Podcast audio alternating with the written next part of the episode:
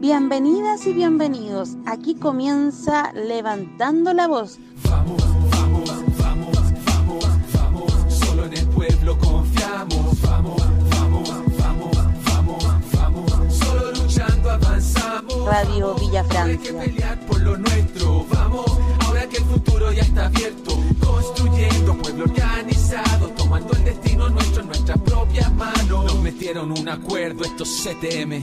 Un acuerdo truqueros en ese 15N. Se sentaron en la mesa con los asesinos y firmaron con la sangre de nuestros vecinos. La jugada está más que clara y está para dividirnos. Métenos la cuña, confundirnos, desmovilizarnos y engrupirnos otra vez. un celular de uno de los manifestantes, todo falso.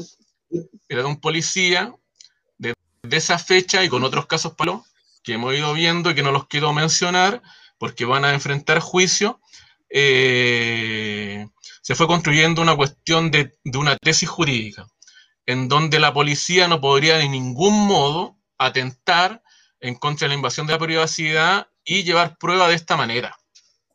Eh, en algún minuto eh, esta tesis la expuse en los canales oficiales, donde incluso lo- los periodistas más progresistas le pareció una aberración, pero la aberración es que yo les expliqué que nosotros queremos que actúe la policía, pero dentro de la ley, dentro de la misma ley de Pinochet, ojo, o sea, ya, ya más fascista que esto, no, ¿qué más pedir? Ya, dentro de la misma ley de Pinochet, entonces, dentro de la misma constitución de Pinochet.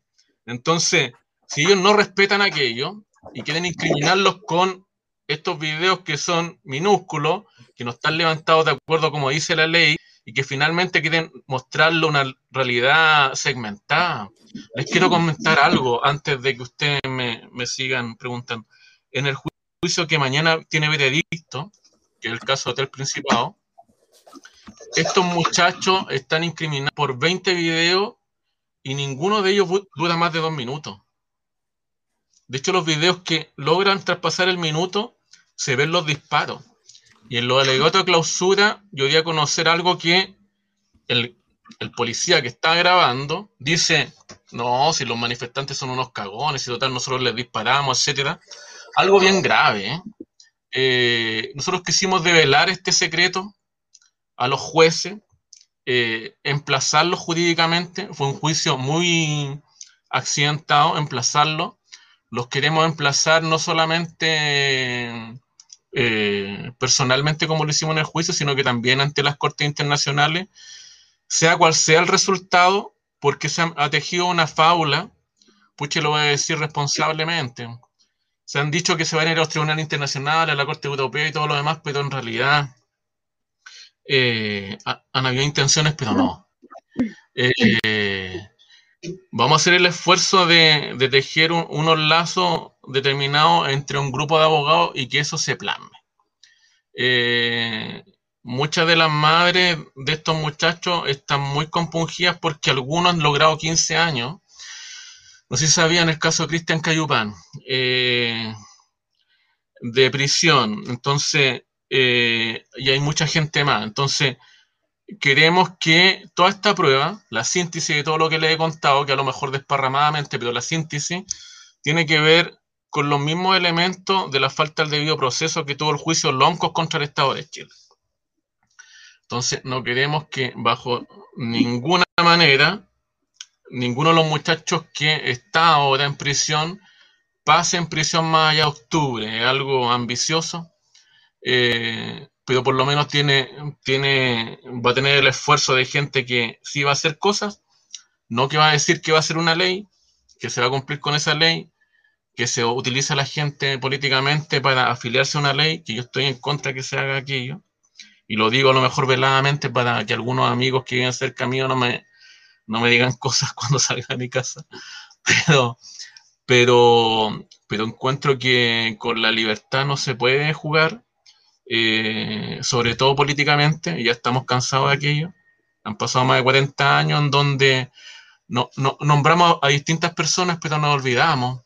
Eh, muchos de los compañeros que nos ayudan hoy día como asistentes o como abogados también fueron prisioneros políticos en los años 90, ojo.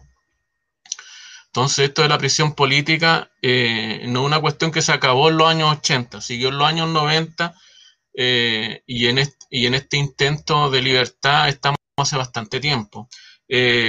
No, no ha estado la película para hacer eso, no, no ha estado el libro todavía, se están develando algunas cuestiones, hemos sido a lo mejor un poco flojo con eso. Nosotros tenemos que sacar una enseñanza con esto, pero primero tenemos que sacar a todos los muchachos. Eh, y esto se tiene, se tienen que unir las fuerzas, no sé cómo lo vamos a hacer porque estamos tan peleados entre todos nosotros, pero se tienen que unir las fuerzas para que esto no pase de octubre. O sea, esto no pase de octubre porque eh, cada una de las pruebas que yo le, he dicho eh, someramente y en términos generales no son pruebas sostenibles en un juicio ordinario. O sea, Ustedes se dieron cuenta, no sé si vieron los alegatos de clausura, el abogado del fisco, con mucha desfachatez, citó un montón de juicios de narco, eh, que no tienen nada que ver con naturaleza de nuestro juicio, pero en realidad ninguna relación, pero finalmente, para que ustedes vean que de repente eh, los agentes encubiertos con respecto a la intencionalidad política no están trabajados todavía en Chile. Y nosotros queremos que este juicio del Principado todo lo que estamos viendo sea un antes y un después para que en algún minuto ya tenemos tres fallos, que no los, quiero dar a conocer, sino que los chicos que están en libertad les mando un saludo que están viendo el programa, pero que los vamos, vamos a utilizar esos fallos para ir creando y con mucho esfuerzo a lo mejor una jurisprudencia. ¿A ustedes les suena el caso de Huracán, no es cierto? Sí. ¿Les suena el caso Pinochet? Indistintamente, yo en el caso Pinochet fui uno de los 976 querellantes. En el caso de Huracán también fui parte de una de las defensas. Mire, les quiero comentar algo. Eh, los abogados hacemos varios esfuerzos, pero de repente no está la conjunción en la corte. Ojo. El caso Pinochet a lo mejor no se da si no está el juego Guzmán. Entonces, hay varias cuestiones que se tienen que entremezclar para lograr eh, esa justicia. Eh, cuando fue el juicio, el juicio de, Huracán, se ganó 4-1 y estaba presidiendo el juego Dolmech, estaba Milton Juica, eso, eso, esos jueces ya no están. Y en algún minuto, dentro de nuestra poco que hacer político que hacemos, se nos dan dando cuenta que nos van pasando como güey. Eh, y eh, finalmente nos van poniendo jueces cada, cada vez más cada vez más, más, más, conservadores, y eso va implicando que va perdiendo peso la justicia. Eh, no los veo, ¿estoy al aire todavía o no? Sí, sí. Sí, lo que pasa es que te pusimos en pantalla amplia. Ya. Eh, con respecto a eso, eh, los últimos fallos hemos estado perdiendo 3-2. la proposición que hace Piñera con respecto a cinco jueces nuevos no es bastante propicia para los juicios que vienen. Eh, vamos a crear una estrategia para finalmente que este juicio, los juicios venideros se puedan ir ganando 3-2 y no perdiendo 3-2. Eh, lo tengo que decir directamente porque finalmente se tiene que ver también emplazada la Corte Suprema. Eh, la Corte Suprema es garante o no de un Estado de Derecho. Si una Corte Suprema retrocede, ¿qué hubiera pasado si la Corte Suprema en su minuto, el año 95, no hubiera dejado preso al Mamo Contreras? ¿Hubiéramos creído en la justicia en los años 90? No. ¿Qué hubiera pasado si la justicia no hubiera reaccionado con el caso Huracán hace, hace cinco años? ¿Hubiéramos creído en la justicia? Más o menos.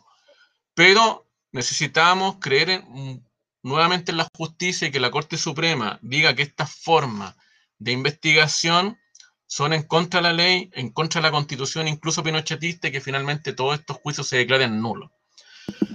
Yo, bueno, eso. Eh, ¿Sabes lo que, lo que quería acotar, Lorenzo? Que ah. a partir de, tu relato, de lo que hemos visto nosotros con respecto a los casos, también nos hemos dado cuenta que independiente de la ciudad o del pueblo donde ocurra, hay una forma de proceder constante de parte de, de algunos estamentos. O sea, tenemos el Ministerio Público por un lado, después tenemos el rol de los carabineros infiltrados, donde hay pruebas, hay videos, hay fotografías, y más encima tenemos que esas supuestas pruebas después se pasan a medios de comunicación, generalmente a Canal 13 o la tercera, que es algo que está totalmente alejado de cómo debiese eh, ceñirse a un, un Estado de Derecho. Entonces nos damos cuenta de que ya no se trata solamente de un elemento fortuito, sino que hay una forma de proceder con respecto a cada uno de los casos. Recién estábamos comentando que hoy fue absuelto Martín Sangüesa en Coyhaique porque se comprobó que las pruebas que había presentado Carabineros eran falsas. De todos los casos que tú has seguido, ¿hay algún caso que no haya tenido datos adulterados, ya sea videos, fotografías, testimonios, y que uno pueda decir con absoluta certeza de lo que se está diciendo de parte del Ministerio Público ocurrió de esa manera? Eh, no, ninguno. No, ninguno, porque, porque hay una intencionalidad política como tú lo manifestaste. Y hay un conciábulo que se traduce con la policía, se ve con el Ministerio Público y finalmente con algunos jueces que conocen. Eh, no por nada, recuerda que en algún minuto cuando el juego Urrutia declaró la libertad de 45 muchachos de la primera línea, no por nada lo sacaron, ¿ya? Entonces, porque él no era parte de ese eslabón. Eh, no por nada han ocurrido otras cosas también. Eh, hay, hay fiscales del Ministerio Público que hacen su trabajo. Eh, no quiero decir las comunas, que hacen su trabajo y que finalmente han, han, ocurrido hechos bien graves en San Bernardo, en Puente Alto, cuando fue la protesta en contra de la PSU, cayeron 10 muchachos menores de edad y los fiscales le dieron la libertad.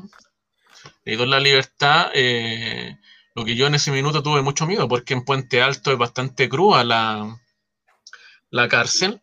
Eh, y menos mal que pudimos conocer a un fiscal ahí y finalmente le dio la libertad y esto y él está eh, eh, después de un año con la decisión de no perseverar en ese, en ese delito. Eh, hay fiscales que se dan cuenta que no se prestan para, aquello, pero pucha, son los menos. Son los menos porque tienen que ver con una cuestión de cómo está construida nuestra sociedad. Muchos fiscales se quieren hacer carrera. Ya vimos lo que ocurrió con, cuando se metió la política en Rancagua, se olvidan al hijo de Bachelet, etcétera, y todos esos fiscales querían hacer carrera.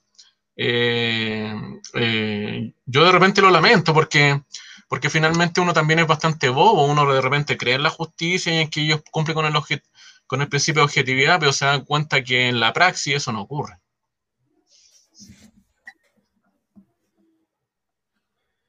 Lorenzo, hemos visto eh, la acción del equipo intramarchas de carabineros, que son de inteligencia de los S9, lo vimos con Nicolás Río, lo vemos también con los chicos de acá del Hotel Principado. Em, también, por ejemplo, vemos este seguimiento, a uno de los chicos lo toman detenido y días antes estaba el seguimiento sin una orden de un juez. Eh, y estas pruebas no son tomadas en consideración. ¿Por qué? Chútalo. Ese, eh, en el caso de Nicolás, pucha, lo quiero contar entero, si me dan dos minutos. Sí, dale. Eh, lo de los intramarcha, eh, nosotros estábamos llevando juicios convencionales hasta enero del 2020. Cuando ocurre lo de Nicolás Río, nos dimos cuenta que había otra forma de, de investigar distinta, que estaba siendo avalada por el Ministerio Público, sobre todo por la Fiscalía Oriente, ojo, y lo digo con bastante responsabilidad sobre todo con la Fiscalía Oriente, direccionada por el fiscal que se ganó el raspe-raspe porque absolvió a Piñera, ¿ya? Y no digo también responsablemente.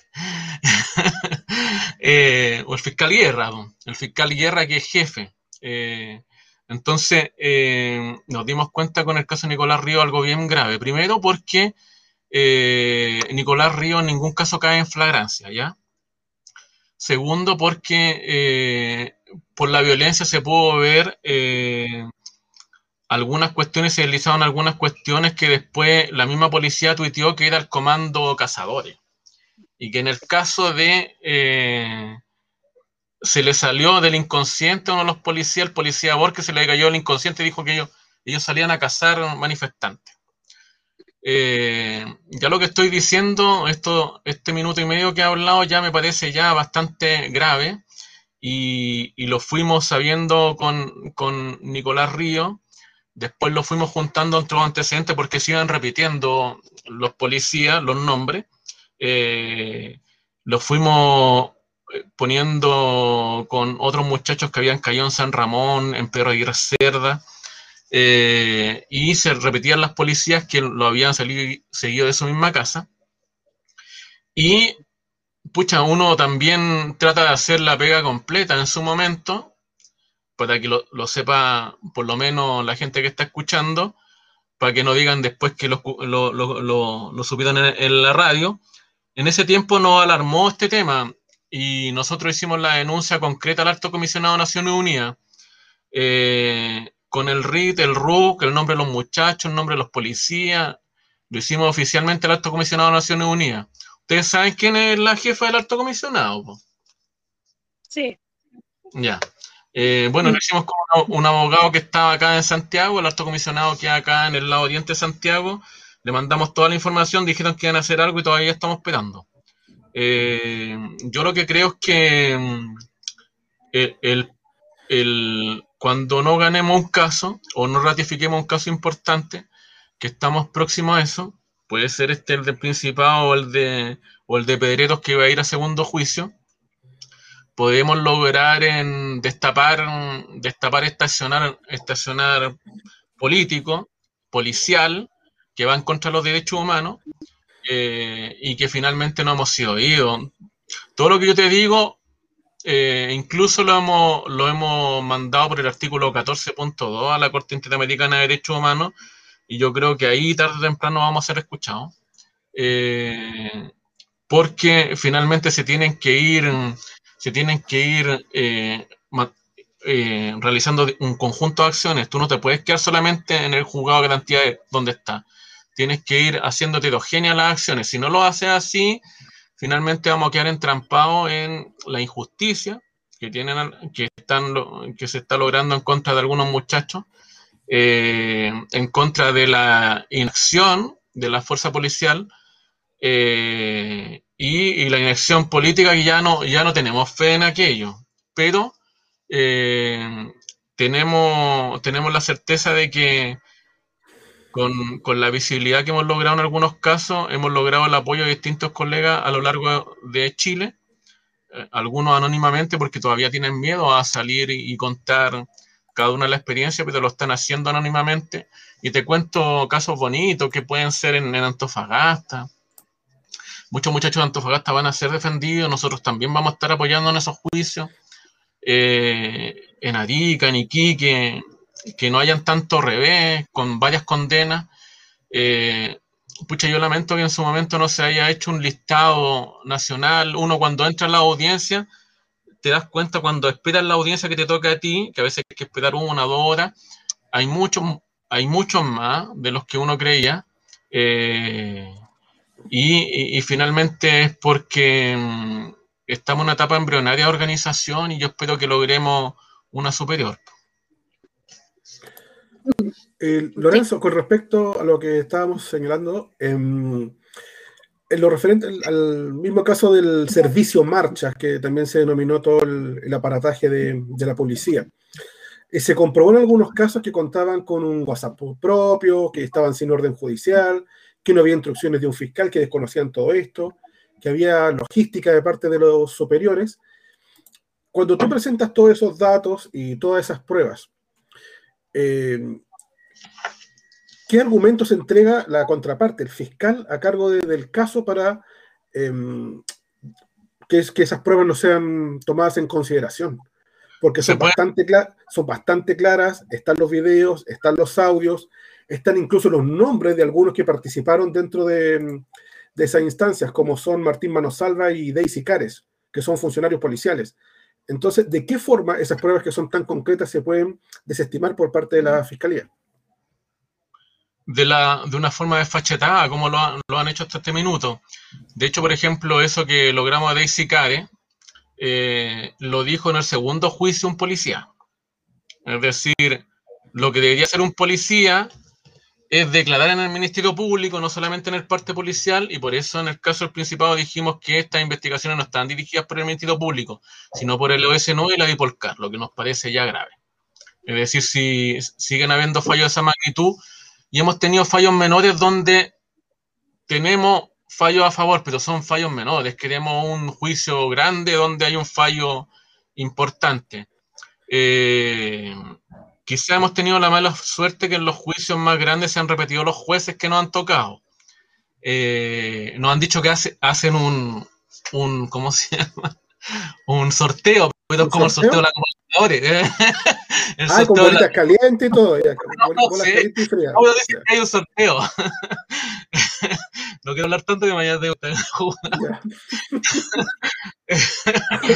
hay un sorteo, ¿ya?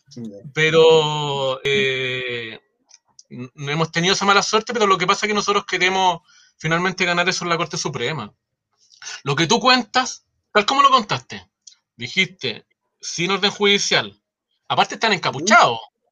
Están grabando sin orden de un celular, no como debería ser con una GoPro o con... Incluso, ¿sabes qué? E, ellos tratan de disfrazar, debería ser un celular archivado, porque este celular, el celular policial podría cometer ilícito. Y yo tendría derecho, si yo me quería yo contra él, que me pase el celular y yo hacer el vaciado. Eso no ocurre nunca, porque son... De hecho, te cuento algo, que esto tiene que dar un revés. El caso, pucha, me, voy de repente, pero es que me acuerdo algunas cosas. El caso de Alejandro Carvajal ocurrió el 8 de noviembre. El 8 de noviembre también ocurrió con el acometimiento en contra de Gustavo Gatica. Fue el mismo día. Recuerda que lo que ocurrió ahí es que el juez de garantía se horrorizó al ver que en el caso de Gustavo Gatica la policía no se comunicaba con Senco, que es la comunicación oficial.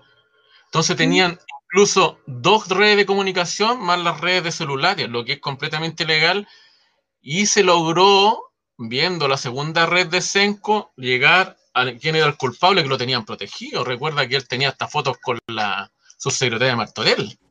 Entonces, entonces, están, o sea, todo ese cuadro que hemos conversado ahora, ¿tú puedes decir que hay un, Estado de Derecho? Por supuesto que no, y estamos guerreando contra eso. Entonces, como David y Goliat, pucha, parece que más chico que David.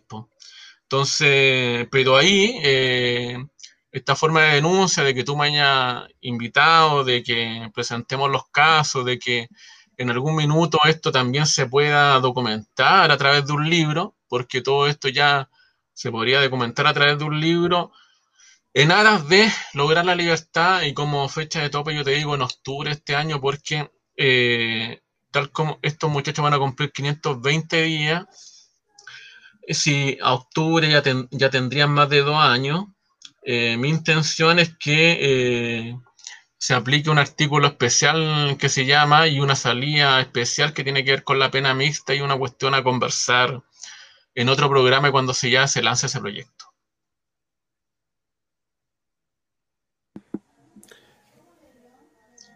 Tú me tienes que ir guiando, que yo me empiezo a acordar de cosas. Aparte que yo me este apuesto a las ocho y media y entonces no, ahora estoy tomando el Mira, tengo Oye, Lorenzo. Acá de... Sí, eh, vamos a leer un poquito. Dice el Estado tiene secuestrado a nuestros hijos, eh, eh, doble o nada, dice, a mí me valieron en marzo del 2020 los pacos. La Karen, yo no tengo miedo, dice, hola cabros, empanadarica.cl dice, fuerza compañeros. Eso tenemos por em, Instagram. Y ahí nos están saludando diferentes saludos eh, desde el Twitter. Em, entonces, mañana vamos a tener resultados eh, con el Hotel Principado. Sí, el veredicto. El veredicto. Es muy importante. Claro. Sí. Eh, dentro de eso, yo te tenía una consulta. ¿Qué pasa con el artículo? Ahí está, el 226, 22, perdón, o 226 bis. 226 bis. Sí.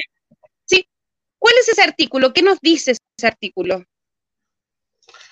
Lo que pasa es que un policía podría grabar, podría tomar registro, pero autorizado por un juez de garantía o instruido por un fiscal, lo que no ocurrió en ninguno de los casos. Ya. Entonces, eso es lo que hacen los Sí, es tan claro como eso. O sea, cuando dicen la realidad de la ley, Lo que pasa es que ellos aplican, hay una tensión con el artículo 83 donde ellos se, se amparan en la flagrancia, pero es imposible. O sea, es imposible. De hecho, los cabros del Principado, ten en cuenta que están Mm. por hechos del 12 y 14. Entonces nos quieren incriminar por un montón de hechos del 12 y a dónde está la fragancia con el, con el 14. Entonces, con el día 14.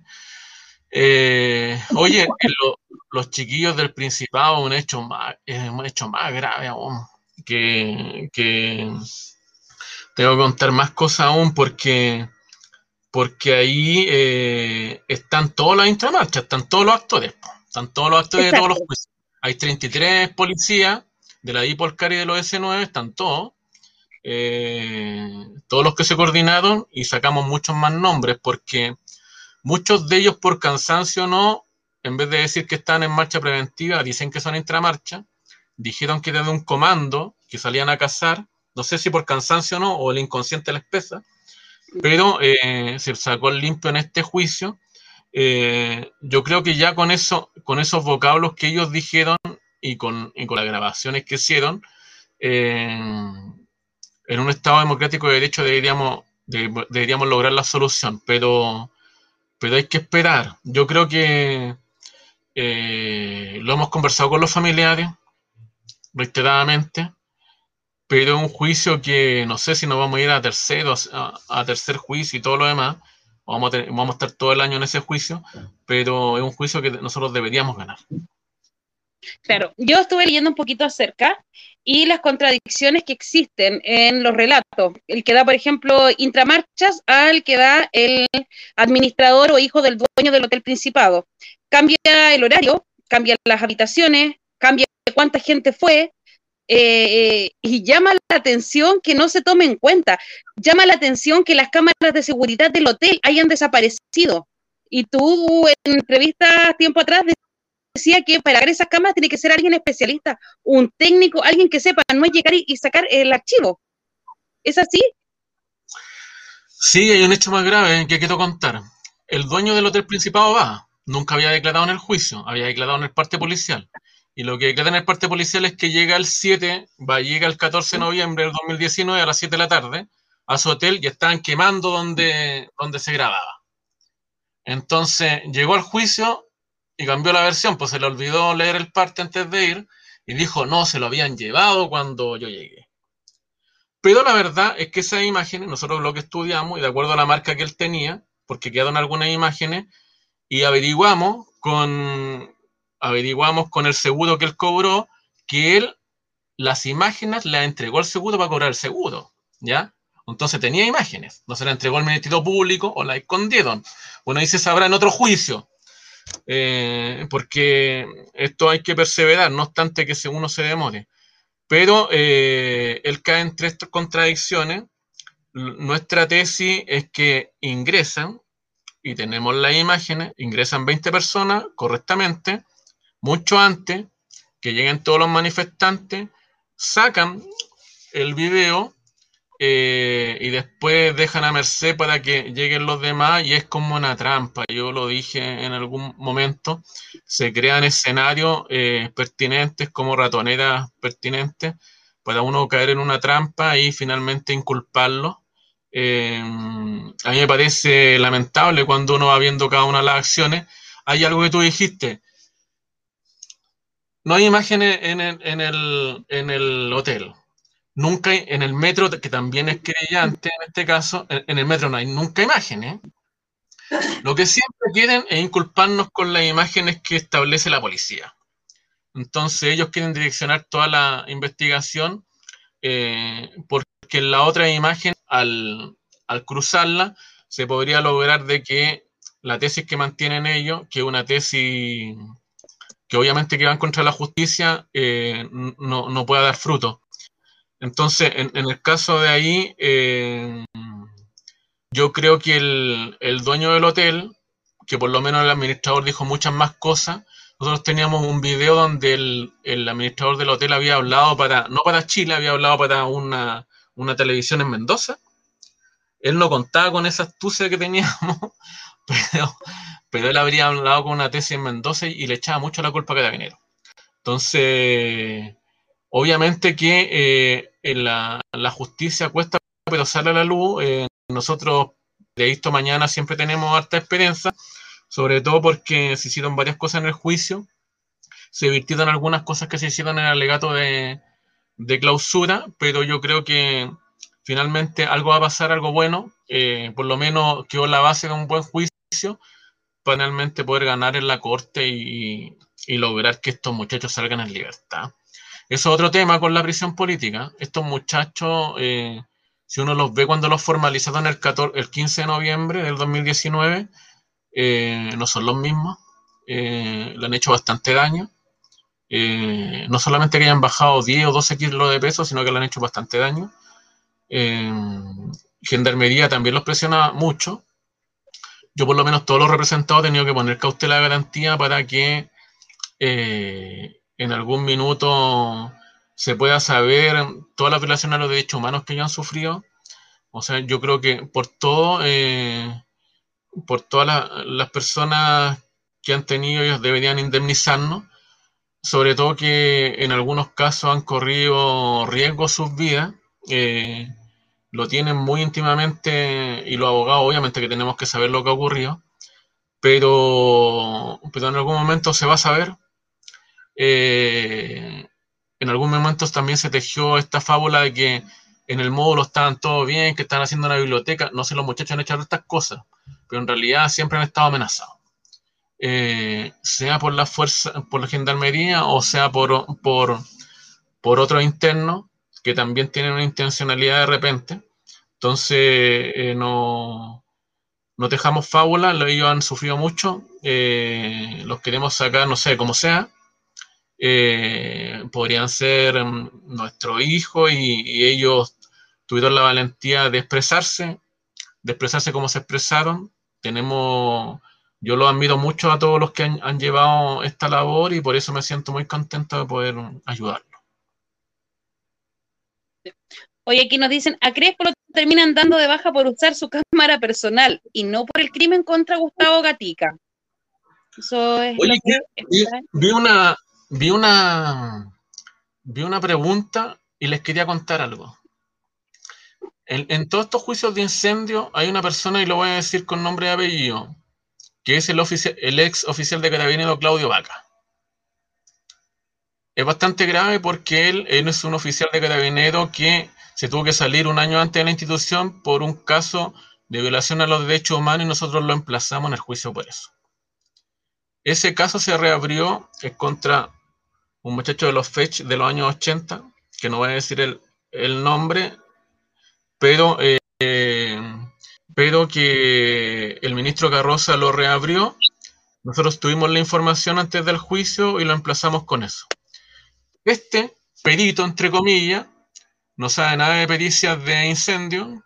Este perito no tiene idea de cómo se hacen las pericias de incendio a nivel internacional, que se hacen de acuerdo a las normas de NFPA 921. Si ustedes quieren saber de cómo se hacen estas pericias, el perito no ve ni, las películas de Robert De Niro cuando salía como investigador de bombero. Así se hace una pericia de bombero, como en esa película. Eh, él no ve esas películas, dice que está haciendo un manual de cómo hacer estos peritajes, pero en realidad no confiamos nada en él, sobre todo que él tiene una intencionalidad en el, en el incendio del, del cine Arte Alameda. Él es el único incendio en donde dice, no, aquí no ocurrió nada, se quemó solo y todo lo demás, porque claro, recuerden las imágenes que se culpaba derechamente a Carabinero con nombre y apellido, y él obviamente que dijo que ahí no había ocurrido nada. Entonces, este perito nosotros eh, vamos a seguir algunas acciones en contra de él, sobre todo porque los peritos tendrían que manifestar a lo mejor no una imparcialidad, pero ser profesionales. Y él no cumple ninguna de las dos. Entonces, como vi, para que hablara un poco de Claudio Vaca, eso, hablé algo. Oye, eh, se, refiere a, Claudio Vaca, que también eh, trabajó como eh, trabajando para una compañía de seguros, ¿el mismo personaje? Sí, el mismo. Que trabajó para una compañía de seguros y también para las mineras. Sí, el mismo. El mismo, ya. Entonces, Bueno, finalmente es lo que ocurre en Chile, por lo, lo he uniformado que han cometido este tipo de acciones, después se hacen ricos, tienen poder, tienen voz, entonces, pero hay que eh, irlos develando poco a poco. Eh, bueno, eso no sé, no sé qué más. Eh, Lorenzo, una otra pregunta que te quería hacer, pero algo ajeno, que te, mm, te oí mencionar lo referente al cobro del seguro de parte del Hotel Principado y que aparecieron algunas imágenes de las cuales no se tenían respaldo.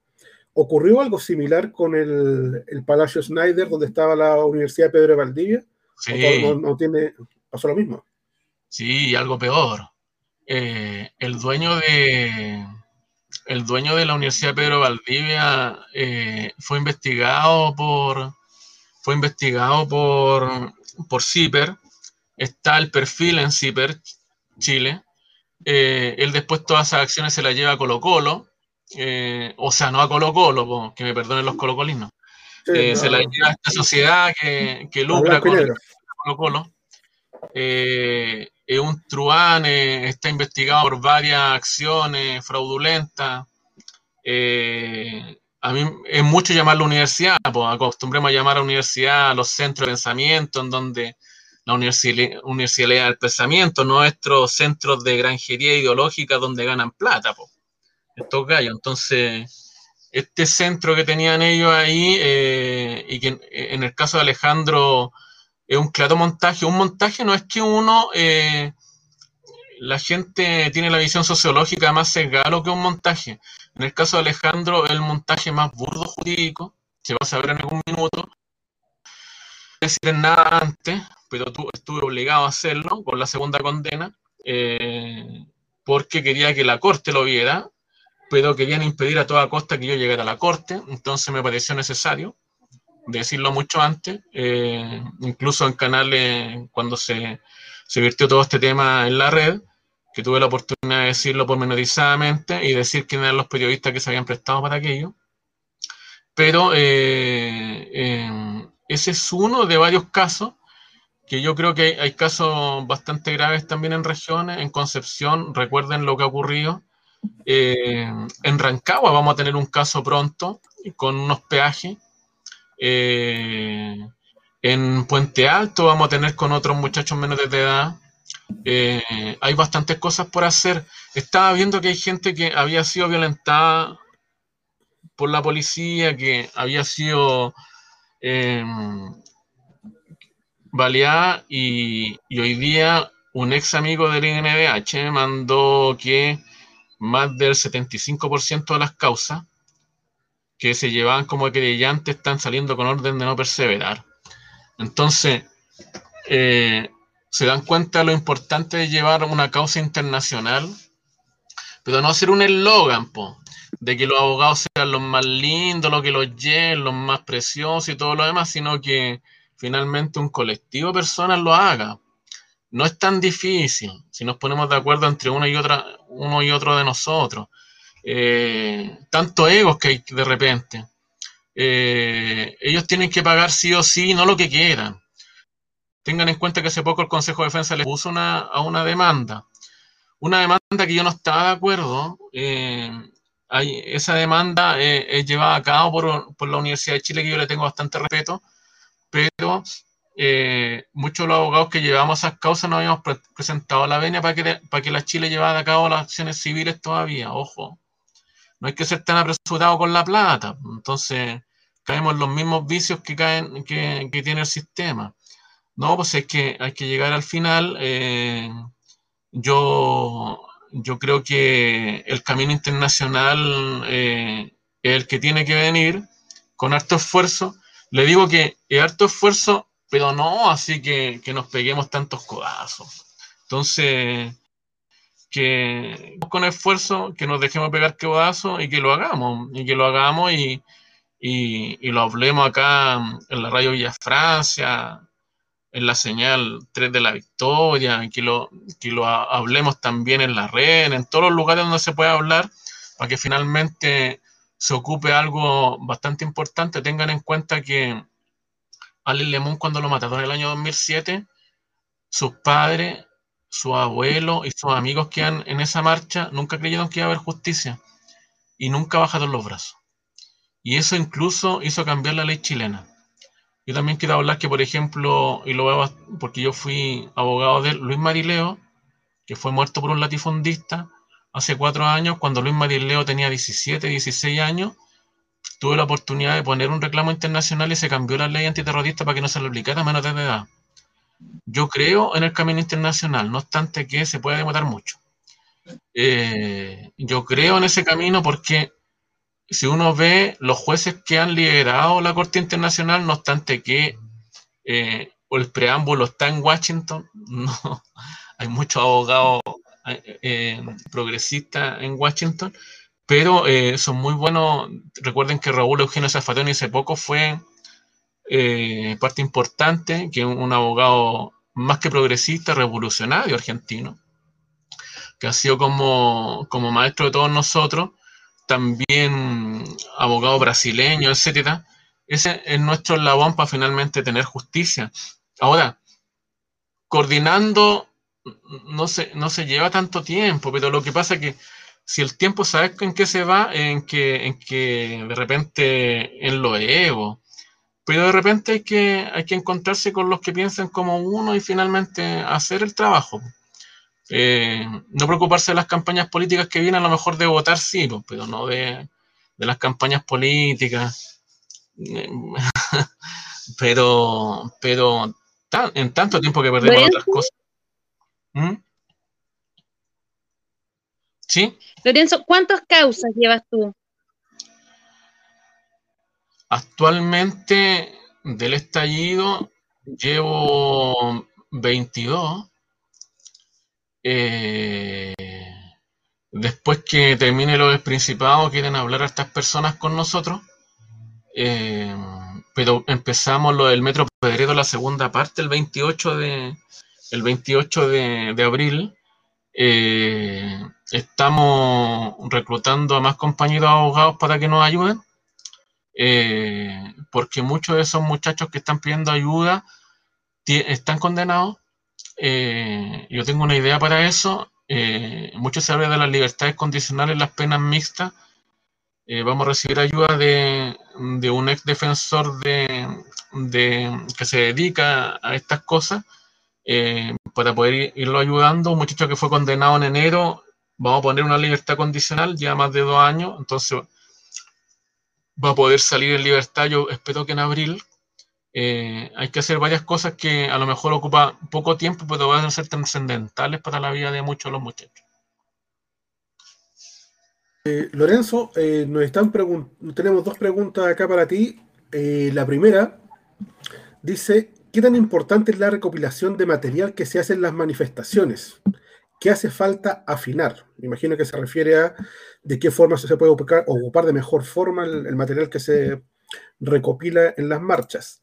Y la segunda, eh, em, ¿qué te pareció el comportamiento de los militares hoy a partir de lo que ocurrió con la parodia que se hizo en un programa de televisión?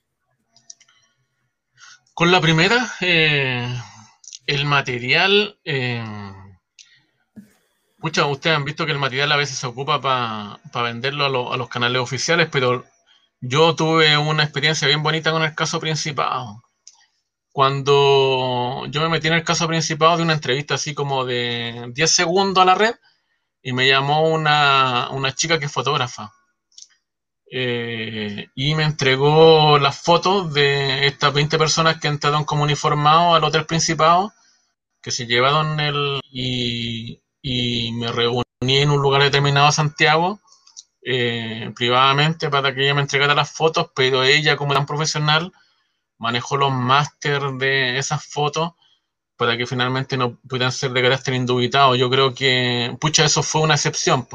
¿Cómo se tiene que hacer la recopilación? Pucha, ni idea, pero se tiene que, si, si, fueran tan responsables como esta persona que me la entregó y que finalmente está dispuesta a declarar, ojo, ella estaba dispuesta a declarar, yo la convencí, más que nada también para darle una cierta protección, la convencí y ella estuvo dispuesta de acuerdo a la conversación que tuvimos. Eh, esa es una forma. Y con respecto a lo de los militares, lo de los militares es largo conversar.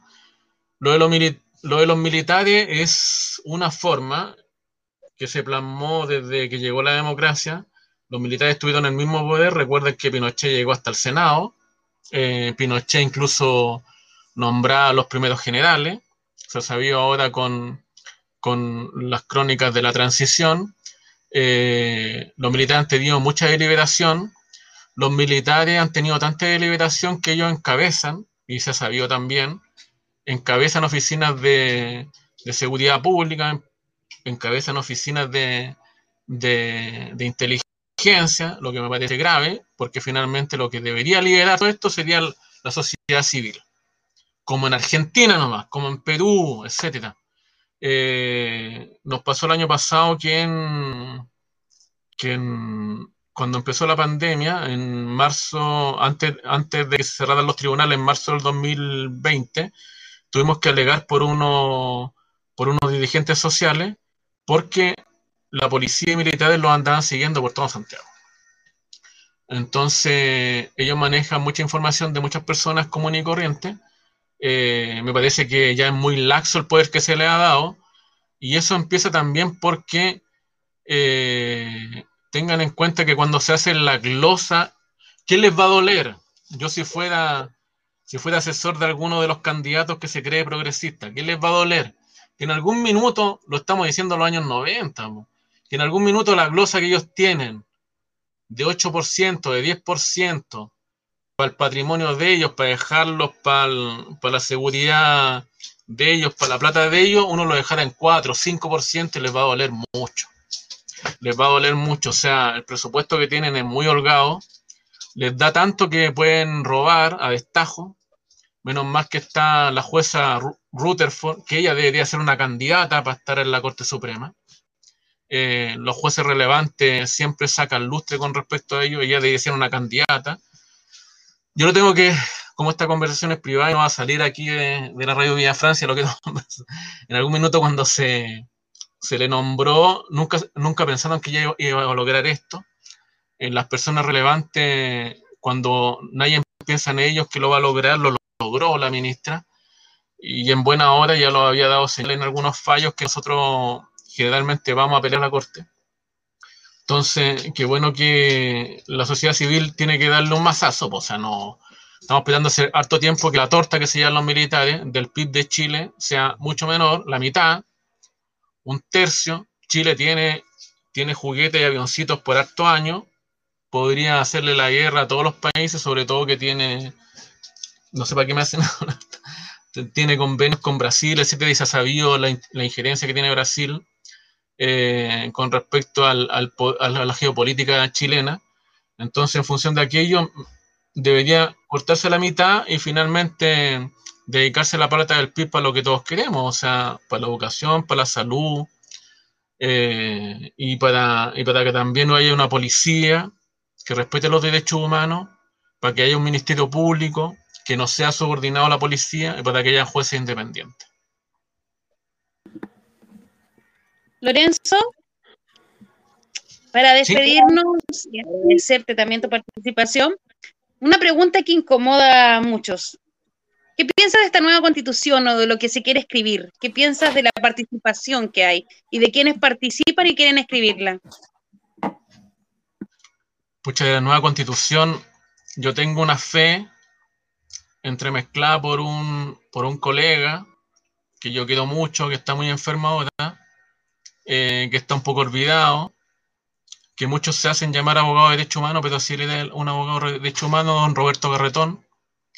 Don Roberto siempre pensó que el artículo primero de una constitución democrática, lo pueden ver en YouTube, para que no me digan que yo estoy tergiversando a don Roberto, el, tendría que tener el poder y la soberanía la tiene el pueblo. Y nosotros sacamos o ponemos al finalmente al mandatario que nosotros queremos, porque finalmente la soberanía, al que no le guste, que no se presente la constitución, pues yo no he visto ningún constituyente hablar de esto. Y don Roberto lo hablaba fuerte y claro. Lo invito a verlo, lo que hablaba don Roberto, y pongan Roberto Garretón, poner YouTube, para que aprendan un poco de lo que se habla, hay que hablar en serio de derechos humanos. O sea, si queremos cambiar la constitución, entendemos que el artículo primero sea el derecho a rebelión. Y eso no estoy diciendo algo, una, una perogrullada. Y de las personas que se están, que se están presentando hay alguna gente con buena y mala intención. Espero que ganen los que más con buena intención. Pucha, yo lamentablemente no tengo candidato, pero, pero, pero y no tengo ningún amigo que haya candidato por acá por la zona, yo soy de San Miguel. Eh, entonces, no tengo mucha fe en aquello, pero hay que ir poniéndole los puntos sobre la I. O sea, el que quiere hablar de constitución seria, que hable de hecho rebelión, que escuche a don Roberto Garretón en YouTube, de lo que él creía que es la, nueva constitución, porque la nueva constitución tiene que ser de verdad, no como la constitución del 25, que dicen que era tan democrática y era, era tan igual de fascista que la del 80. Eh, no le hagan mucho caso a Baradit, lean un poco más que eso, lean a Felipe Portales. Eh, va por el Partido Socialista, le gustan las estrellas, se cree lindo y todo lo demás. Entonces, eh, con la gente que sí sabe, vean a Roberto Garretón en YouTube, él cree en el derecho a rebelión, las personas democráticas creemos en el derecho a rebelión porque finalmente eso le da el poder al pueblo y las personas que finalmente tienen que ser gobernadas.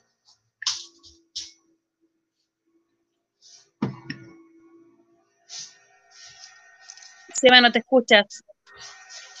Ahora sí, qué, bueno que pusiste esos dos ejemplos que están son tan diametralmente opuestos como son el señor Garretón y el degenerado de Baradí.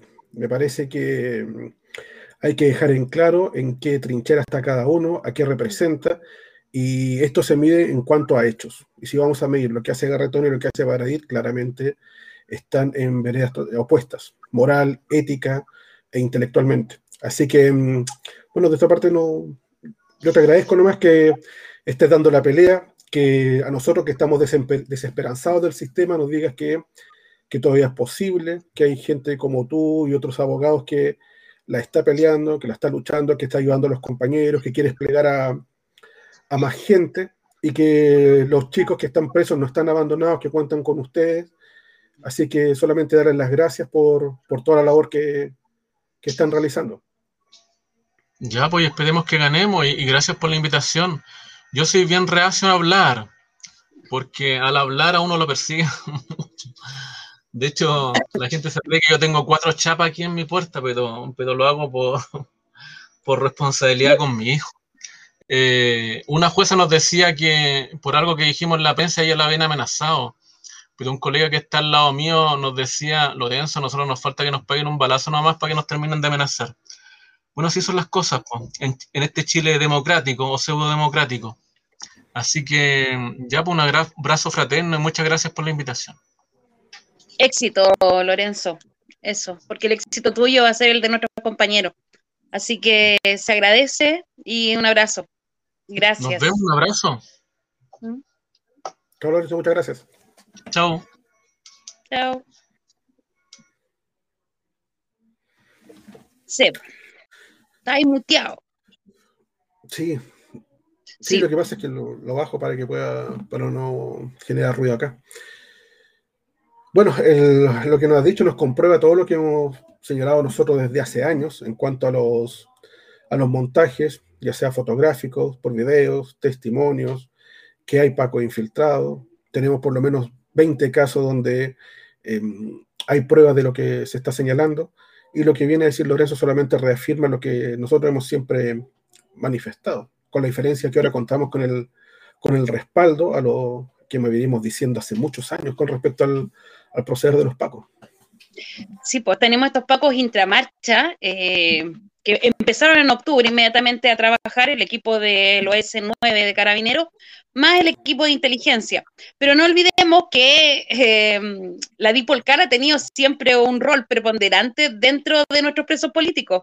No olvidar quién fue eh, Castro Antipán. Dio una entrevista después, sí, pues, pues se sintió perseguido todo ese fue en el peaje no acuerdo, y entre otros casos más que, que los pacos han han metido sus manos y han hecho montaje. Eh, esperemos que mañana eh, el Hotel Principado eh, los cabros salgan. Estamos hablando de tres jóvenes a los que les están pidiendo entre 20 y 25 años. Em, ellos son, acá te los tengo, Matías Rojas, Jesús Centeno y Benjamín Espinosa llevan más de un año y medio ya en prisión preventiva. Y cuando hablamos de prisión preventiva, hablamos también de ese derecho que dice la Constitución o el derecho que dice la justicia o cualquiera, de que cualquiera es inocente hasta que se pruebe lo contrario. Aquí en Chile no existe. O sea, todos los, presos políticos que tenemos eh, están presos por nueve, seis, siete, una cantidad de meses gigantesca y eh, eh, falsas, pruebas que muchas veces, recordemos el caso Bomba y otros más, eh, y eh, después, ¿qué les, les devuelve ese tiempo? Ese tiempo en prisión, de cuando fueron, de que eran inocentes, pero la justicia los trató como culpables y los mantiene tras las rejas. hoy día también está el día, el día 29 de huelga de hambre de los presos políticos de antes de la revuelta, y también se tiene que ver eh, esa prisión de estos compañeros y compañeras. Em, ¿Qué más tenemos hoy? Hoy día, Charpler. el, vuelco que estamos dando? Es, que es terrible, sí, es terrible, eh, pero nos toca. Eh, ¿Cómo, cómo se pronuncia? Sí, ¿cómo se pronuncia ¿Mm? esto? Charpler. Chlal, Chlalper, eh, algo así. Digo Chalper. Sí. Digámosle, ese huevón no.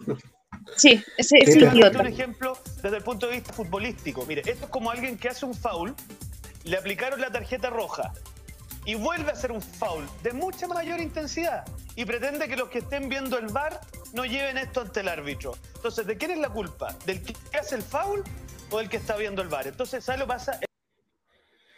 La culpa es del que se hace el candado chino. Es muy bueno este tipo.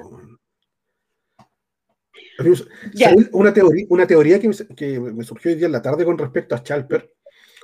Y yo creo que a él lo ponen ahí para que el resto lo putee, no hay nada más, Para que nos preocupemos de él, de reírnos, de burlarnos, de hacer, hacer sorna de él, hacerle memes, mientras estos weones están por otro lado haciendo las cosas que se les para la raja porque no puedo entender que alguien que tenga estudios, fue a los mejores colegios, a la universidad, sea tan irremisiblemente ahueonado, porque e-, este, este weón ya, traspasa a Antonio Coloma, traspasa a Axel Kaiser, es un weón que ya está en otro planeta el weonismo, es una wea allá, arriba, el tótem, es increíble, weón. Es que sabéis que trato de compararlo y mi comparación puede llegar a Camila Flores, algo por ahí. Eh, pero entendí a qué se refería con dos tarjetas rojas dentro de un partido. O sea, hasta los cabros chicos que no juegan a la pelota saben que dos tarjetas rojas no existen dentro de un mismo partido. No sé qué tiene que ver el VAR acá eh, y qué tiene que ver esta alocución a un partido de fútbol con el retiro del 10%. No tengo idea dónde va eso. Eh, bueno, lo vimos tratando de imprimir YouTube y un sinfín de cosas más, así que ahí está.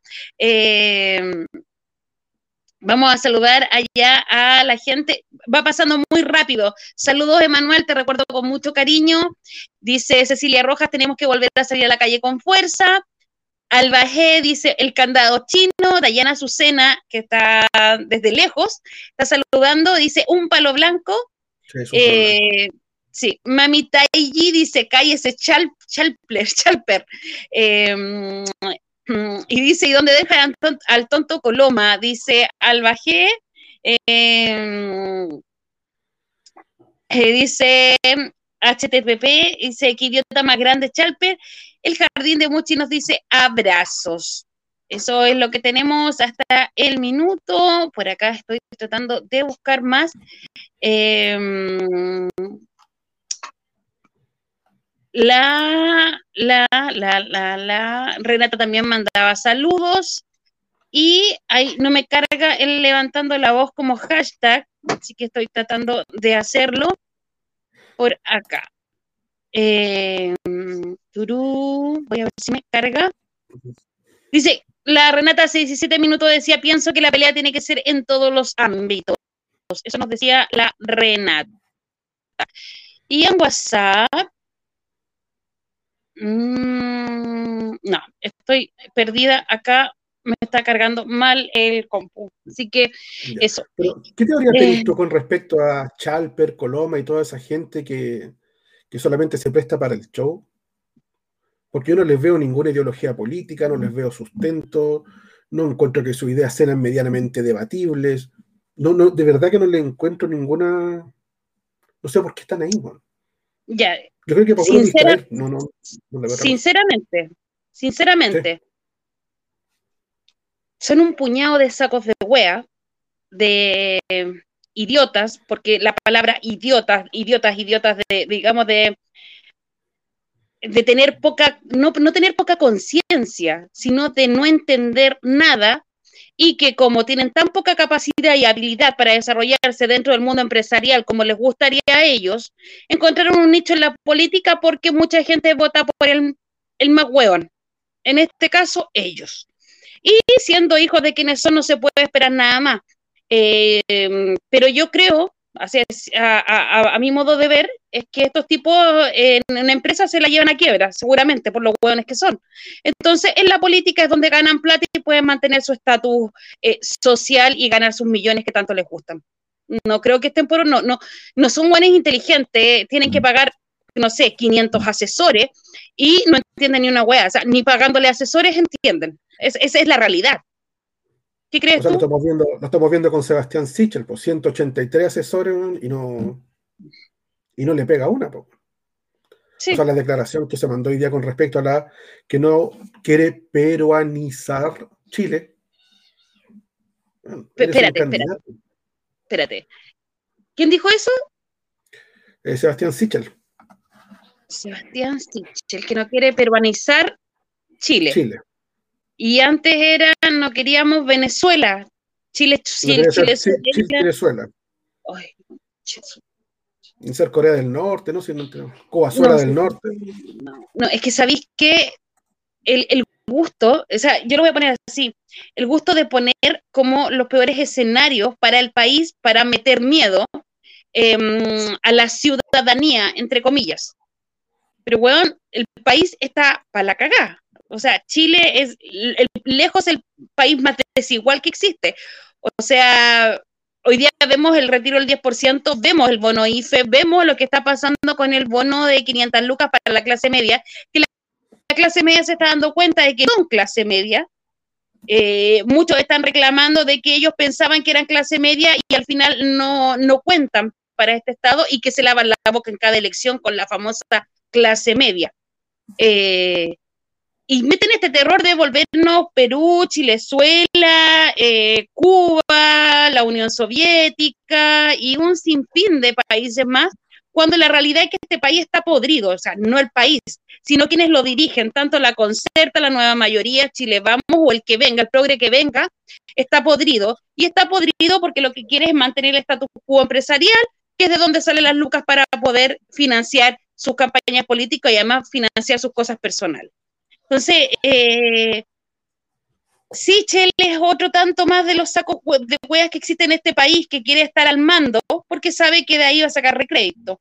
Eh, Sichel no es el mismo que estábamos hablando la semana pasada, que si él hubiera estado en el gobierno, hubiera entregado o extendido más los bonos. Sí, pues. Y cuando fue parte del gobierno estaba calladito siendo eh, eh, ministro de Desarrollo Social. Y después de Desarrollo Social pasa al Banco Estado. Banco Estado que roba con las tarjetas, con el cuento, con la cuenta RUT. Y puta, se caga miles y miles. Se caga la gente, por ejemplo, tienes trabajadores empobrecidos que no son ni empobrecidos, que son los de las cajas vecinas, dentro de las poblaciones, que los tiene como cajeros trabajando todo el día y no les paga ni un poco. De ese sí, sí le estamos hablando. Ah, saco wea, saco wea. Sí, esa es la realidad. ¿Mm? está? Entonces, ya, pasemos a, te invito a hablar de los milicos. ¿Es necesario? Si nos vamos a reír. Sí, dice, ya voy a leer un poquito acá, dice la Rulo, hola, disculpen el retraso.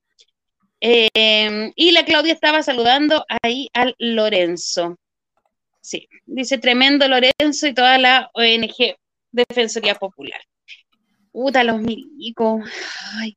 Todo parte por una parodia en la red, en un programa eh, políticamente incorrecto o política incorrecta, algo así, que vi un pedacito y fue otro programa de humor. Eh, y bueno, vi el sketch eh, que tanto enfurece a las Fuerzas Armadas, donde se suma también la Marina, creo. Y mandan esta carta como de, ¿cómo les gusta decir a ellos? De desagravio, así, eso es cierto, así se llama. Carta de desagravio. Que es distinto al comunicado que mandan de Frente Amplio. Tienen sus propios rótulos para eso. Ya. Eh, puta, si están, si están así como con cartas de desagravio, podrían aprovechar así como el bolito, la idea que tienen ganas de escribir y podrían mandarle a cada familiar de detenido desaparecido dónde están los muertos, dónde están los detenidos desaparecidos. Partamos primero de quiénes son las Fuerzas Armadas en este país. ¿Cuántas veces han actuado en contra de los mismos pobladores, en contra de, de sus mismos compatriotas, como tanto les gusta llamar? Esa, esa eh, ese patriotismo, que tienen tan adentro, pero que lo han ocupado solamente en contra de su pueblo, se preparan para guerras ficticias, los vemos en esas huevas del 19 de septiembre, que no me acuerdo cómo se llama, cuando van desfilando y mostrando el dineral que se ha gastado en ellos, en armas y todo, pero también me recuerda cuántos milicos se han suicidado, cuántos también los han matado eh, por no estar de acuerdo con lo que ellos hacen. Em, yo creo que los milicos, así como los pacos, deberían desaparecer, deberían no refundarse. Primero que nada, eh, los pacos no deberían existir. No, esta policía, desde los cimientos tendríamos que sacarla, porque cada acto que hacen es un acto criminal. Lo que decía Lorenzo hace poco, o sea, lo que decías tú también. Eh, recordemos quiénes son los milicos que han estado a cargo el último tiempo y dónde, dónde, dónde están están siendo muchos de ellos procesados por robo. Eh, Fuente Alba, por ejemplo, ¿cuánto robó eh, a las arcas fiscales o al Estado eh, viajes, aviones, yates, autos, departamentos, siendo un cualquiera? Porque esa es la realidad.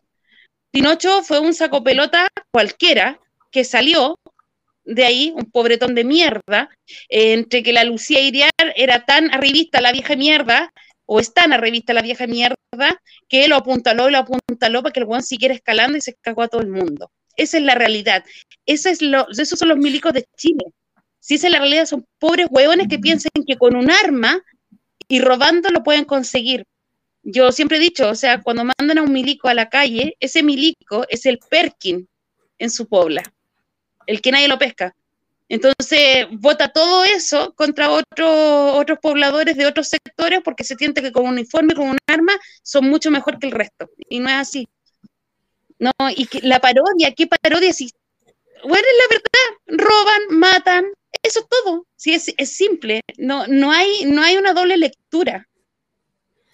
De hecho, más allá de, la valoración que uno tenga con respecto al programa en sí, si fue gracioso, ¿no? Eso ya pasa a segundo plano, eh, lo que se muestra ahí es el comportamiento que tienen ellos. Y mm, de hecho, yo voy a hacer caso a lo que escribió hoy día el ministro Bellolio, quien señaló que la Constitución establece la libertad para emitir opinión, informar sin censura en cualquier forma y medio, y como gobierno no solo lo respetamos, sino que también lo defendemos. Entonces, como contamos con la venia del ministro Bellolio, podemos decir que los milicos y los pacos, por lo único que son conocidos a nivel mundial, es porque son asesinos, criminales, torturadores, secuestradores, violadores, ladrones, coimeros, delincuentes, cobardes, cagones, etc. Sí. A todo esto sumémosle los detenidos desaparecidos, las mujeres violadas, entrenaban perros para violar mujeres, secuestraron niños, nunca dieron su paradero, abusaron de niños. En la actualidad, en las comisarías, cuando los pacos se llevan a las niñas, las toquetean enteras. ¿De qué estamos hablando entonces? ¿De que el, de sentirnos orgullosos los milicos? ¿De qué, weón? de que se gaste la plata, que se gaste la plata en el enjoy, que se gaste la plata en copete. ¿Cuál ha sido el único aporte que han hecho los milicos este año? Los buenos llevaron COVID a la Antártida, weón. ¿Sabéis lo hueonado que tenéis que ser para llevar COVID a la Antártida? O sea, ¿de qué, de, milicos me están hablando? ¿Qué, orgullo? ¿Qué orgullo puede sentir una persona de las Fuerzas Armadas, weón? Si está lleno de criminales por todos lados. O sea, ahora los pros le andan perdiendo pela a uno porque está diciendo, oh, están robando los milicos, están robando. Bueno, se sabe hace mucho rato. Los milicos, la facha, la armada, está lleno de delincuentes, weón. Gracias, ministro, por el permiso. Sí, pero bueno, tenés que pensar, eh, o sea, podemos poner más antecedentes que pueden decir, hoy están hablando los resentidos, están hablando de hace 30, 40 años atrás. Hace tres años atrás crearon la misión de paz hacia Haití. En Haití. ¿Cuántas mujeres se violaron? ¿Cuántas niñas se violaron? ¿Cuántas niñas se violaron a cambio de un plato de cocacha? A cambio de un plato de comida, la guaya que estoy diciendo, porque la violación, entonces no hay cambio ahí pero ofrecían comida y se violaban a las niñas. ¿Cuántas guaguas nacieron de esas violaciones? Y los hueones traían a las guaguas algunos para acá, así como, ah, es que en la misión de paz conocí a esta bebé y me enamoré de ella y la traigo para adoptarla junto con mi señora. Y no fuiste capaz de decirle a tu señora Milico Cagón que te había violado niñas de 11, de 10, de 9 años en Haití. Hasta el minuto, el gobierno ni los milicos han mandado una carta o se han hecho cargo de la destrucción de Haití. La destrucción y la violación de esas menores de edad. De que tanto les gusta hablar, que ellos cuidan, que ellos protegen. La única cosa que han hecho es destruir, es violar y es matar. Lo del enjoy. ¿Cuántos casos más hay? En la población el día de hoy, en cualquier territorio, se sabe de los milicos que abusan de mujeres dentro cuando la, están reteniendo. Solamente porque no tienen el 318, porque no les gustó el permiso, porque no les gustó el salvoconducto. Y yo lo puedo decir claramente. El año pasado, octubre del año pasado, un milico atacó a mi hija, le mostró el fusil y se sobeteaba con ella. ¿Y en qué quedó? ¿Lo pudiera buscar? No, porque era de Valdivia y en Valdivia, puta, llegar para saber quién era el turno y un sinfín de Se protegen entre ellos entre ellos. Entonces, hoy día les molesta un sketch que dicen o que los, los describe como son. No se puede. ¿Mm? No, que salgan, que salgan a chillar por una cosa así después de todos los crímenes que han cometido. No puede ser tan cara dura, pues, Y si soy el, ejército valiente y combativo, ¿cómo sale a llorar por un sketch, amariconado? ¿Cómo se le llorar por eso, Sí, dice, barricadas en Avenida Grecia con lo Hermida. Eso no están ah, eh, diciendo. Karen, yo no tengo miedo, dice, son una asociación ilícita. Ah, eso es lo que nos están ahí diciendo. Dice la Dayana Susana, dice, y los pocos volaron a las pacas violaron a las pacas haitianas que vinieron a Chile a entrenarse. ¿Se acuerdan que, una paca la metieron a un psiquiátrico, como que tenía problemas, y había sido violada, violada, violada en una comisaría. Sí. mira, dice la Carmen, la Carmen dice que nos faltó gran traficantes. Ah, sí, mm. pero con tanto crimen a uno que se le vaya que son traficantes. Sí. Las tienen sí, y goma de los narcos más encima, pues, no, si las tienen todas, Sí. Todas. Eh, yo creo que aquí dice, Dice, el Carlos nos dice que se sumaron todas las ramas de las Fuerzas Armadas. Sí. sí. Se plegaron todas. Sí. Eh, tarán, tarán, espérate que me estoy cambiando ahí. Eh, no sé, yo, ¿sabes qué? Mira, para, para muestra un solo botón. Este año, el comandante en jefe Ricardo Martínez está acusado por el caso del fraude FAM por 3 mil millones de pesos y que están siendo procesados 800 militares, tanto activos como en retiro. Solo este año. Cuando la gente no tiene para comer, cuando te están despidiendo, ellos, mira, 3 mil millones de pesos. Siempre escuchamos, por ejemplo, reclamar acerca de los fuegos artificiales. ¿Te acuerdas? Sí. Dos, tres de la mañana, oye, los narcos están tirando fuegos artificiales, llegó la merca. Hoy están tirando fuegos artificiales, bla, bla, bla. Hoy están, ahora mismo, hace poco, así como hoy en todos los puntos del país se están escuchando fuegos artificiales y hay mucho ruido, ¿qué es lo que pasa? Y ahí alguien dice, no, el aniversario número tanto de Colo Colo están celebrando. ¿De dónde? ¿Quién entrega el permiso para tener fuegos artificiales?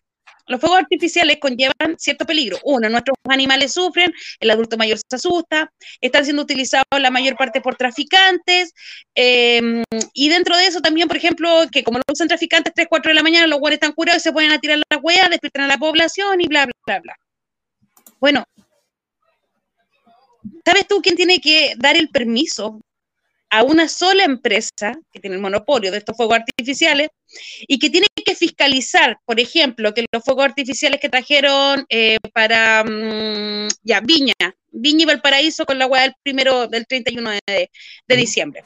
Entonces, traen cierta cantidad de fuegos artificiales, no se utilizaron. ¿Qué pasó con ellos? Quien tiene que fiscalizar es eh, los milicos hay un man que tiene un, departamento que tiene que ir y no lo hace. Entonces, ¿cómo pasan todos estos fuegos artificiales a la calle si solamente es una empresa la que hay que fiscalizar? Hay un milico que se está haciendo millonario. Eh, y así podemos poner, por ejemplo, la FAMAE, no, el robo de armas. No, el robo de armas. Es que trata de encontrarle Alguien me, alguien me discutió y me decía, pero es que han ayudado, han ayudado tanto durante la pandemia. ¿A quién? Puta, no, no, no. Ayuda, han ayudado durante la pandemia. No, esa weadita de que, oye, ¿sabéis que hubo terremoto, hubo luz? Hoy los pobres milicos están con la pala sacando barro. ¿Perdón? Una vez en su vida que los hueones salgan de los cuarteles y trabajen sacando barro no es nada hay muchos vecinos, pobladores que se organizan durante el mismo eh, terremoto, alud, lo que sea, y salen y limpian las villas completas. A estos hueones los tienen en el estadio, comiendo, le estáis pagando un sueldo, más encima sacan a los cabros de nuestras polas con su hueá de servicio militar, porque son re pocos los que dicen que quieren hacerlo. Eh, son los más cuenteados nomás. El resto va obligado y los tratan como el hoyo. Así que son nuestros cabros, porque usted no va a ver un general eh, o un capitán de los milicos limpiando la wea. Así que no vengan a decir que a los milicos hacen tanto. Porque los cabros, los cabros de nosotros son los que están obligados ahí, porque si no les llega un tiro por arrancar y les ponen cualquier wea. Porque denuncias existen. Esa es la realidad. Mira, algunos de los comentarios que están llegando, Araceli dice que ayuda han sido puras burlas y para ni para migajas alcanzan. Lo hemos visto con todo el, el IF, el bono que no se puede postular a nada. Araceli dice Chile como dueles. Martín 06, arriba los que luchan. Epiphany dice, por algo les molestó a la wea, hablando de la parodia de, los milicos. Esper Clarence dice, basta con piraña y los menes. Después dice Karen, yo no tengo miedo, o lo de la fama es un súper cagazo. Es un robo, pero a mansalva, lo que está ocurriendo en, en Famae. Y Araceli dice que esos buenos que trabajen alguna vez que justifiquen el sueldo, hasta vos no ganan. Sí, pues, si esa es la realidad. Recordemos que a los buenos los pagos, por ejemplo, el bono el bono de Araucanía, ¿cuánto es? ¿Mm? Dice la Carmen, dice, por lo mismo son todos maleantes, los que hacen y los que callan, pero se abusan de sus propias compañeras, po. Eso nos dice la el, Carlos, el Carlos mandó ahora lo referente a la a la violación de parte de un Paco a una compañera. Sí, Detienen a carabinero acusado de violar a colega en Puente Alto. Sí. y, no, empiezan con la guay de que es un hecho aislado, bueno. Hay un tipo que se, dio la paja de crear una cuenta que se llama Hecho Aislado en Twitter y lleva 10.835 casos de distintos ilícitos que han cometido los pacos desde el inicio, bueno. Saca uno todos los días como mínimo. Bueno, sí, pues si nos aburrimos. Nos aburrimos de poner hecho aislado. Los pacos, lo que decíamos los días, robando los televisores. Los la señora que fue a denunciar a la comisaría de Maipú que unos, unos buenos en moto la habían robado y se encuentra que los buenos en moto eran pacos. ¿Se acuerdan de eso? Eh, puta, los Play 3. que no aparecieron todos, que fue el año pasado ahí cerca de la villa. Ajá. Eh, puta, no, así es. Es, es, es, es mucho. Mucho, mucho. Ah, yo pensé Que, la, que la comisaría de ahí había cambiado ya, que tenían gente idónea, apta, ética y moralmente superior. No, la huesera sigue siendo la huesera. Dice, limpio botas y tanques que se ponga a trabajar en los hospitales. Ellos tienen curso de primeros auxilios. Mis compañeros están fatigados con turnos eternos, que trabajen los hueones. Eso nos dicen en Facebook. Vamos a buscar. La Valesca nos dice eso. Limpia botas y tanques que se pongan a trabajar en los hospitales. Ellos tienen curso de primer auxilio. Mis compañeros están fatigados con turnos eternos, que trabajen los hueones. Son capaces de robarse alcohol gel y revenderlos, esos hueones. Yo no los metería en un hospital ni cagando. Sí, sí. Oye, vamos a terminar porque las abuelitas me están esperando. ah, ver, sí, pues, sí, tiene que disfrutar De, su gente y de lo que cocinaron hoy día, obviamente. Sí, sí. Dice la Carmen Gloria, ¿cuántas veces vimos a los giles entregando y consumiendo drogas en la villa? Sí, nosotros los perseguíamos. Sí, una vez estaban fumando pasta en cinco con Kemchi escondido en un furgón y nos cacharon. Así que eh, nos cagábamos de la risa con la rulo porque andábamos ahí, que cachábamos las casas que llegaban, los hueones, los pacos, antes, antes de entrar a, mm, a, digamos, a las cuadras donde trafican, los hueones tocaban la bocina así como, vamos llegando, escóndanse porque no nos queremos llevar preso, y nosotros atrás las hueonas así, y hueón, en serio, o sea, tengo otra historia más que contar que hasta el ministro Delgado está metido, pero eso me ah, significaría un suicidio, un suicidio y no me quiero suicidar. me queda mucho por vivir. Según Bellolio, tú puedes hablar de lo que quieras porque te respalda, absolutamente. No, no, gracias. Tengo que viajar de aquí para allá, me puede pasar algo en el camino, así que no. Si Lorenzo me ayuda, puedo soltar todo, pero ah, bien, si Lorenzo, sí, sí, sí, esa es mi realidad. Eh, mira, mi prima me dice por el puerto deben entrar esas weas. Prima, deja de fumar. Oh, lo he intentado. Bajé mi cantidad de café, la de cigarro no he podido dejarla, pero bueno. Ahí estamos. Ahí vamos a estar saludando también a los vecinos. Está pam José Luis Betancourt eh, dice: Buena vecina Inés. Eh, él tiene un negocito ahí en la villa, un almacén barato eh, y además aporta para el comedor o para el vecino que necesite ayuda. Él dice: Vengan para acá nomás, yo les paso. No es ni fiado, sino que él va y entrega. Así que se ah, agradece a José Luis eh, que me ponga ahí el nombre del almacén, porque yo no me, no, me aprendo los nombres. Yo voy, voy a poner el, el, vecino tanto, voy al vecino más, sí. Ay, dice la Carmen, muchas historias más, pero se acordó del pecho guay, pero bueno. Ah, pero es que ustedes tienen, le dedicaron un programa durante un año a ese sex symbol. Tienen que hacerse cargo de la donis que ustedes crearon. No, es mucho, es mucho lucho. No, el huevo quiere ser alcalde de nuevo. Esa es la weá, la, peor weá.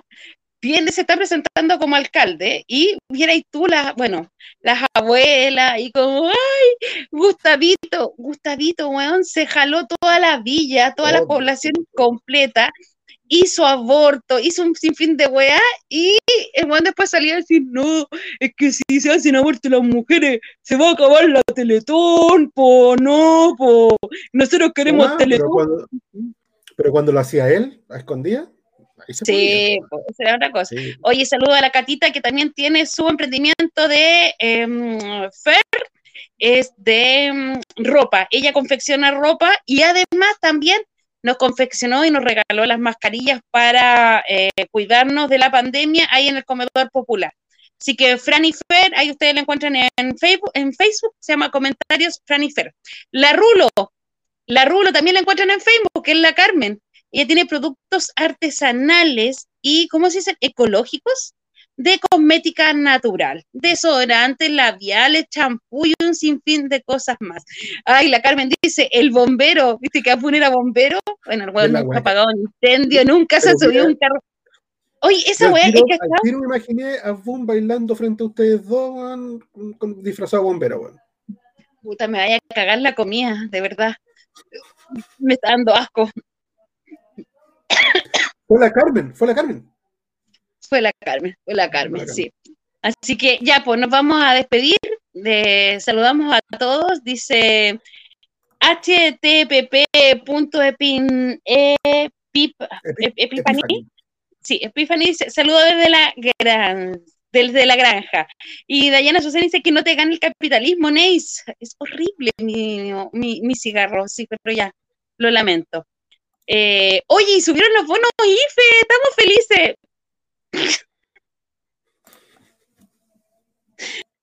No, es que es mucho, es mucho, mucho.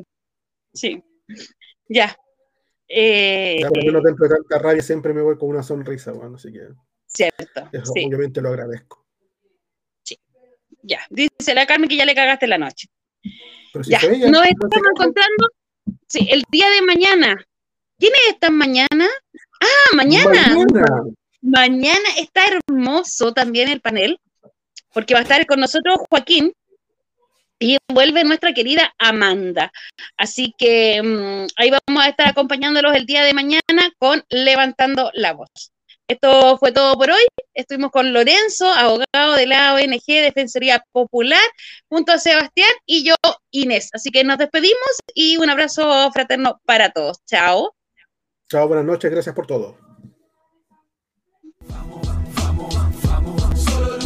Avanzamos, vamos, ahora hay que pelear por lo nuestro, vamos, Aquí finaliza Levantando la Voz de Radio Villa Francia.